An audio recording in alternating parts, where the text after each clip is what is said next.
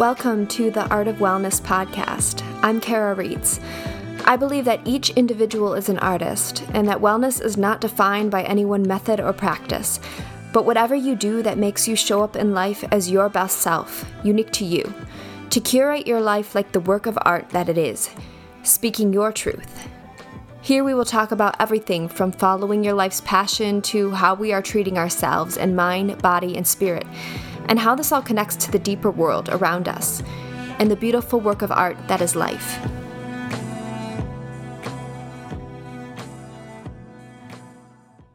Hello, and welcome back to the Art of Wellness Society podcast. I am so excited for today's episode. This is a topic that, even before I decided to even start this podcast, I was had the idea for this episode. I, don't know. I don't understand either. Anyways, today I'm going to be talking about living in Los Angeles. And the reason that I am covering this topic today is because a lot of people um, we see in the public eye, whether it's a celebrity, an artist, influencer, musician, you name it, um, they are most likely either in Los Angeles or New York City. And I think that LA holds this kind of air of mysticism for many of wow, I wonder what it's really like to live there and I just want to give a glimpse into the world of LA and this is all my experience as a disclaimer of Los Angeles. And what I found is that each person's LA life experience is completely different, not one the same. And I actually had the idea I'd like to like love to compile a book someday called My LA Life and just to talk to all the people I've met and get their perspective um, of how they view LA and how their life experience has been in LA. But I think we tend to dream and idealize a place that we'd love to live. But really, a physical place cannot bring you happiness.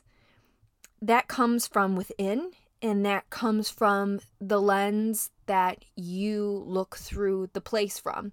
And it comes from i mean it, it, just depends also on where you are in your life at that time is how a, a place is going to be a, feel completely different. And this all was a big lesson for me to learn and it took me a while to understand fully. So okay on with the show. Number one thing i'm going to talk about environment. If you're moving to la environment is key in la I moved to LA when I was 22, and what I can tell you above all is that environment is essential because your LA life is going to be a different world depending on where you live in the area and what your living situation is. I had six roommates, so you can imagine. And that whole situation was finally changing for me. I had found my own apartment and then COVID hit. So the rest of that um, journey is still unwritten. But I struggled a lot with my living situation in LA. And I would have felt different within. I know that if in my I would have had a probably a much brighter time if I my situation would have been a little bit different, but I did the best I could. So my one recommendation when looking for somewhere to live in LA would be finding a place that at least has some sunlight coming in. A place that's walkable um and where you can experience some semblance of nature. Um even if it's a tree or a patch of grass, um, there's some parks around anywhere where you can kind of get away and find a little bit of that peace. And strive to find a place with as much space as you can get. I know that's hard to come by in a city um, because the prices are also very high, but just make sure you have a little bit of space. Um, for me, that was huge. And it really, I didn't really realize the importance of that or how much space was going to affect me until I was in my situation for a little while. Because my room was like basically the size of a bathroom stall in my apartment. and uh, my this was my choice 100% um, my parents were kind of like are you sure you want to like have a room that small? You know all these things. But i wanted to save money and i knew the girl that i was living with from my hometown so i felt kind of a comfort in that. And it's a it was a great starting place um but you know i wanted to save money like i said and at the time I kept on insisting to my parents that I was fine and I would be fine. Um, I was completely blinded, I think, by being in LA and my my dream and my um and I was so focused. I really didn't stop to consider how I would feel in my environment and I kept just bulldozing through. Um and it definitely contributed to kind of the darkness and struggles that I felt because of the small space. I could go into more detail, but I think you kind of get the point, which is to really check in with yourself about how you truly feel in an environment that you're considering. And this just is just isn't LA. This is for anywhere that you'd like to go because I really believe that places hold um, energy and energies that we are susceptible to and these energies can affect us greatly, especially if you're living with other people. You can take in what they're feeling as well. Okay, next LA and loneliness. you're going to meet everyone from every walk of life in LA. And I have never been surrounded by more people every day in my life than when I when I've lived in LA. Um, now, I'm an only child, so maybe this came as a little bit more of a shock or change to me um, because of the constant stimulation. But surprisingly, even though I was around people all the time, I hadn't felt lonelier for a little while in, in my life. And I think it's because you never really know people in LA it took me two good years until I finally found, you know, a couple true friends. But for a while, I really never thought that would come, and I would just have to accept that that's kind of life in LA. But with anywhere, it will happen. Um, like I said before, I was blessed and I felt lucky that I knew someone from my hometown right when I came there from the Midwest. And speaking of the Midwest, um, everyone's honest there pretty much and I was constantly told when I got to LA how nice and sweet I was, and making fun of my accent. I know what sometimes comes out on here. But when people would say this, it kind of made me feel really self conscious, but because to me it felt like people weren't taking me seriously or maybe underestimated me because I am so honest and not really manipulative at all. Um, also, Los Angeles is a small world. At times, it felt smaller than my hometown.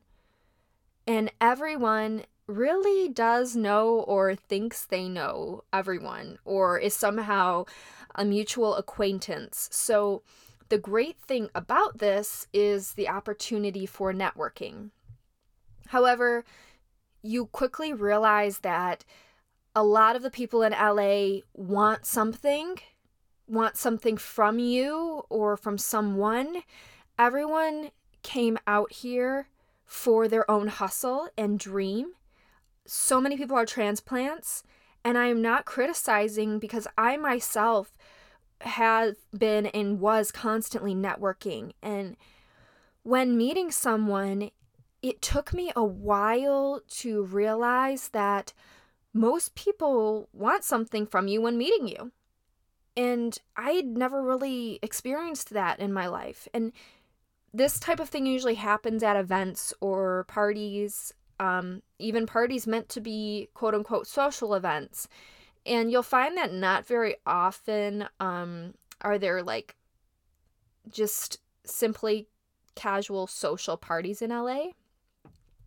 Unless it's like a very small gro- group of close friends watching a movie, things like that. But a lot of the time, it ends up kind of um, being a networking event, which you know, is great because so many people are so passionate and interesting and very passionate about what they're doing. And so many of the conversations you have end up being just great exchanges of ideas and flow.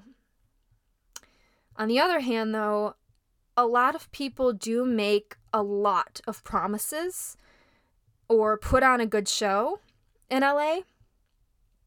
Coming from Michigan, when someone told me that they were doing something or in the process of doing something like going to school to become a doctor or going to work for a certain company or going to a certain school, nine times out of 10, they were actually doing it. It wasn't an idea in their head, it was actually happening. But in LA, a really, really huge learning curve for me personally was realizing that people really like to hype themselves up and and like giving them it's almost like they're giving themselves affirmations when they're talking to you um which is great but it's kind of like there's many good salespeople and when I first started going to events in LA, I can't even begin to tell you the amount of people I met that had like the coolest things going on. There are movies in production, they're writing screenplays, they're also an actor that's in talks to play this character on a big show, or their best friend is Spielberg's second cousin. Uh, you name it, it's out there. Um, this isn't to say that everyone is lying, but sometimes it's difficult to weed through the inauthenticity, especially when you're a very sweet, honest Midwestern girl who's just very passionate about her dream and you just really want to believe the best in everybody, right? You want to believe everybody because what they're doing sounds great. And I have had more promises made to me than I could count. People would say that I want you to read for my movie, or I'm going to cast you in this, or I will write the script for your story idea. I'll get you into meeting with my agent. All projects, people, in meetings that never came to fruition until some time went by and I heard from someone else that I knew that the person I had talked to is fake or creepy. Um I know this this all sounds really negative, but I'm just telling you all this because it's the reality of LA and you just need to be aware of it. And I know that a lot of people that are in LA would agree with me when I talk about these things. And I also am talking about it because I think that people that don't live in LA or experience the entertainment industry, especially like close friends and family, would kind of ask me like how it was going and and I think people tend to assume that it takes one big break to finally make it, that it takes one chance of a lifetime audition with Martin Scorsese and then your Oscar is on its way. One thing my acting coach, Don, said to me and had always said to me that really stuck with me was that if you go to an audition and you feel intimidated because so and so is going up for the same role that you are, and they might have been on some HBO show or a huge Netflix film. That does not matter because in Hollywood, you are only as good as your next gig. Everyone is going for that next opportunity, that next chance of a lifetime encounter, praying that maybe, maybe this time it's real. Maybe this time it will hit. Networking is also the name of the game in Hollywood. And it is true that a lot of it is about who you know. But it's also true that a lot of nepotism does win out. And I used to drive myself crazy thinking about this because I had always tried to compete with that nepotism until I just accepted it and I realized you can't. Another thing I did was I put way too much hope and trust in other people to get me in the room or to cast me, to book me, to make it happen. Yes, networking in LA is key, but it's also about how you use those connections and how you weave them together for yourself and how you do it personally. Because at the end of the day, you are the only one responsible for your success. You make it happen. Opportunities help. Of course, they help. But even if you blow one opportunity, I promise you, there is always, always another one on the horizon. And it's interesting because when I look back on it, every key meeting and top opportunity that I've had in my career, I've created myself. I put the pieces together. Thank yes, I am grateful to people who helped me along the way. Of course I am. But at the end of the day, I made the choice to reach out to that person or to respond to them or weave together who I've met in and make it into one thing, you know? Just how I talk about creating your own reality in life, the same goes for how you create your reality in your opportunities. Because the door is always open. You just have to think creatively and open your mind to it. Okay, so maybe your agents are ignoring you? Fine. That doesn't mean that I'm going to sit idly by and wait for them to wake up one morning and magically realize my potential. Because you already know your potential. I mean, you've gotten this far because you've believed in yourself, right? You're the one who moved across the country because you believed in yourself, right? No one is inside of your head, and no one knows how talented you are. No one knows how special you are only you're the one who really, really, truly knows that. So it's up to you. What are you going to do about it? Well, think about it. Who did you maybe meet at that event last week? Whose work have you been following? Who can you reach out to? And, and what can you bring to the table to show the world your shine? And that is the beauty of it. When you realize these things, it sets you free. Because so many in Hollywood or in the industry put all of their focus on getting that agency or that manager to see them and to believe in them. But you have got to believe in yourself first. And you've got to say to yourself, if they don't believe in me, if no agent ever wants me, I'm going to be okay. And when you know that, when you feel that deep within you, failure will never be an option. I have had my fair share of letdowns in LA and throughout my career in acting and modeling. And I probably am the one who made it more difficult for myself because my focus was completely misplaced. I was so worried about the agency or my agency or the manager I wanted believing in me, waiting for them to see me and to make me a priority amongst all the other people that they have on their board. And I ran myself ragged worrying about what they thought of me. And guess what? They never ended up putting me first. I never felt that they truly believed in me so all of that worrying at the end of the day was for nothing. Because the lesson in all of that, for me and for everyone else, is you cannot think for others. You cannot will someone to make the decisions you want them to make for you. Don't carry that shit. It's not yours. Continue to focus on you and continue to stay in your own lane. How can you rise to the occasion? How can you get creative? How can you create the opportunity for yourself? Go back to the drawing board, create something new and beautiful.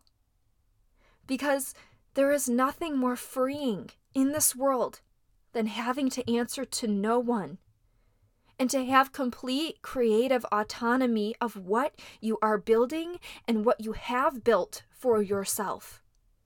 The rest of it is all illusion. It's the illusion of control over you. There's good, bad, happy, sad everywhere in this world. And Hollywood held this magic air, this power over me since I was little. Even more so after I visited when I was 13. And to be honest, through it all, through the darkest times of my life, I still always found and felt the magic somewhere, somehow in LA. And those moments, those special evenings and nights, they made up for every difficult uncertainty that I was going through at the time. Now, I think I've talked a lot about deep things, and I want to just talk about some LA positives. And because my experience will not be yours, of course, you are always going to meet a lot of cool people regardless in LA.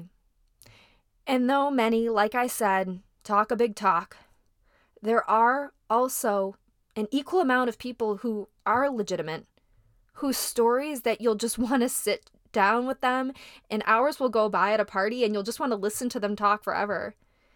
And yes, you will meet celebrities. And it's unbelievable and hilarious to think about the places and things that I fell into completely by chance and who I ended up meeting. But it's really not that surprising because, like I said, LA is a small town. Those really weird things ended up becoming part of my life. And everyone will say this, but after it happens enough time meeting celebrities, it kind of like loses the mystery and magic because you realize and it really hits home that every person is just trying to do their best. And they've got their things too. And they've got things that I wouldn't want to carry. And you kind of just realize that we're all in this la la land doing our best. And it's fascinating and it keeps life interesting. in LA, there's really everything at your fingertips restaurants, the best stores, every new trend is there, the ocean and the beaches, of course. And everyone argues about the traffic, but honestly, it never really bothered me that much it's like to me it's not a reason that I wouldn't move somewhere. You learn to live with it just like anything else and you move with the flow and the cadence of it. And also through all of the letdowns, like I said before, for every letdown, there's an opportunity. The opportunities are endless because you never really know who you're going to encounter next. Maybe it's on the corner Maybe it's getting your morning coffee in your Uber ride. Each night before I went to bed, without a doubt, whatever the day may have brought me, I went to bed grateful for at least one fascinating encounter with someone that I had met that day. And if you're visiting or planning to move to LA, I thought I would go over some of my favorite restaurants and coffee shops and some experiences, LA experiences. And coffee shops, going to coffee shops, like, are kind of my favorite thing in the world to do. is sitting in a cafe, working or meeting a friend or just sitting alone and thinking, LA is great for that. It has so many amazing cafes, but two of my favorites are the Dialogue Cafe in West Hollywood, which also has amazing food, and they have the best avocado toast. And the other one is the tried and true Alfred Coffee on Melrose Place. It has the best people watching, and it's just all around a great cafe. The coffee's great, and it can be busy at times, but it's still my favorite. And I know it's become also really popular on social media and all that, but I think it just like holds this special place in my heart because I went there when I was 16 by myself for the first time and I've just seen really cool people there, met really cool people. There's also an amazing um, farmers market there that I love to go to. Um, speaking of which, LA has great Sunday farmers markets. Um, so like I said, I like Mel- Melrose Place Market and also also um, Larchmont Boulevard is great, and I've spent so much time on Larchmont. Larchmont is basically just this little street in this gorgeous neighborhood of Hancock Park, and they also have great cafes and just so much time spent there. And another one of my favorite spots is Kreation Juice. They have amazing smoothie bowls, juices, snacks, and my fate one of my another one of my favorite things to do was jog with my dear friend Tiffany to Larchmont in the morning and then get like a smoothie or a bowl afterwards and that was like literally why we'd run was so we could get to Kreation. okay. Another one of my favorite locations which has been on the TikTok a lot lately is Erewhon. So much money spent there. I can't even. But it is worth the hype, in my opinion. Just go ahead and Google it if you haven't heard of it. It's like the Disney World of grocery stores, it's like the museum of grocery stores. I just love it. Enough said. Um, for vegan food, I love Cafe Gratitude. They just have a really cute atmosphere and really good food. Um, my favorite atmospheric restaurant is Malibu Farm, and it's right on the ocean in Malibu. So it's really just amazing views. My favorite overall restaurants have to be the classic Dan Tana's. It's an amazing Italian restaurant, very old Hollywood. It's in West Hollywood. Um, it's just it's just the experience. It's amazing. I love it. Um, another one is Figaro Bistrot. It's a French restaurant. That's another just amazing experience. And the best Italian in the world is Il Capriccio on Vermont. I absolutely love that restaurant. It's a family owned Italian restaurant, and I've never had better Italian. Um, in terms of experiences in LA, there's so many amazing experiences, but I'm just going to talk about a few of my favorite nostalgic type experiences because I'm a sap and I live for those sappy, nostalgic things. Um, I absolutely love going to the Vista Theater. It's an old movie theater, and I don't think there's any better way than to watch a movie and see a movie in an old theater. They show old and mo- new movies, so it's just it's just great. Um, also, I love going to the Dresden, which is right across the street from the other two restaurants that I mentioned. Um, it's just a quintessential old Hollywood bar. They also have um, great food there too, and they have just great live music and and that all that. And another thing that's very common in people will say it's touristy, but it's watching a sunset at the Griffith Observatory. It's basic, I know, but do not knock it until you've tried it. And my all time favorite is the Polo Lounge Piano Bar at the Beverly Hills Hotel. So these are just a few of like a gazillion amazing nostalgic experiences that there are in LA, but these are the ones that are in my heart and come to my mind right away.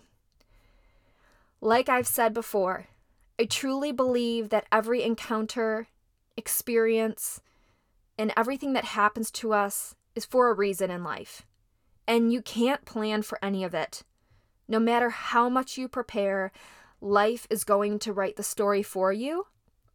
And you have to ask yourself if you are willing to go for the ride or just simply observe. I've been in both of those places in my life, and I can't say that either is right or wrong, but it just is. And it's all depending on the season you're moving through in your life. I wanted to talk about the mystique and the reality of LA today because everything I've seen, heard, learned, and moved through has brought me to what I am sharing now. And I also wanted to take this time and opportunity to announce something that I'm going to be releasing. It's a 21 day inspiration generator ebook, and I'm going to release it this spring. And I've been working on this project for over a year, and it's finally complete. Um, this is going to also be the first time I've shared my photography and the images in the ebook are those that I've taken and had taken when I was coming out of that block in that really darker space that I talked about. And these photos and the particular method of journaling and meditation practices that I cover in this book healed me 100%. And I know that I was given the idea for this process all for a reason. I want to share it. I want to help you reignite your spark and rediscover your power and help as many people as I can find that alignment and inspiration again in their lives. The book will be downloadable and it will be a fillable document, so you won't even have to print it. And I'll be announcing its official release date and more details to come soon. And I hope that what I've talked about today resonated with you in some way, maybe gave you some new perspective.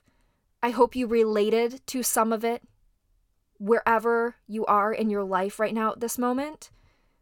And know that, like I said, the door is always open, another opportunity is on its way, and stay creative. And I hope you enjoyed this episode.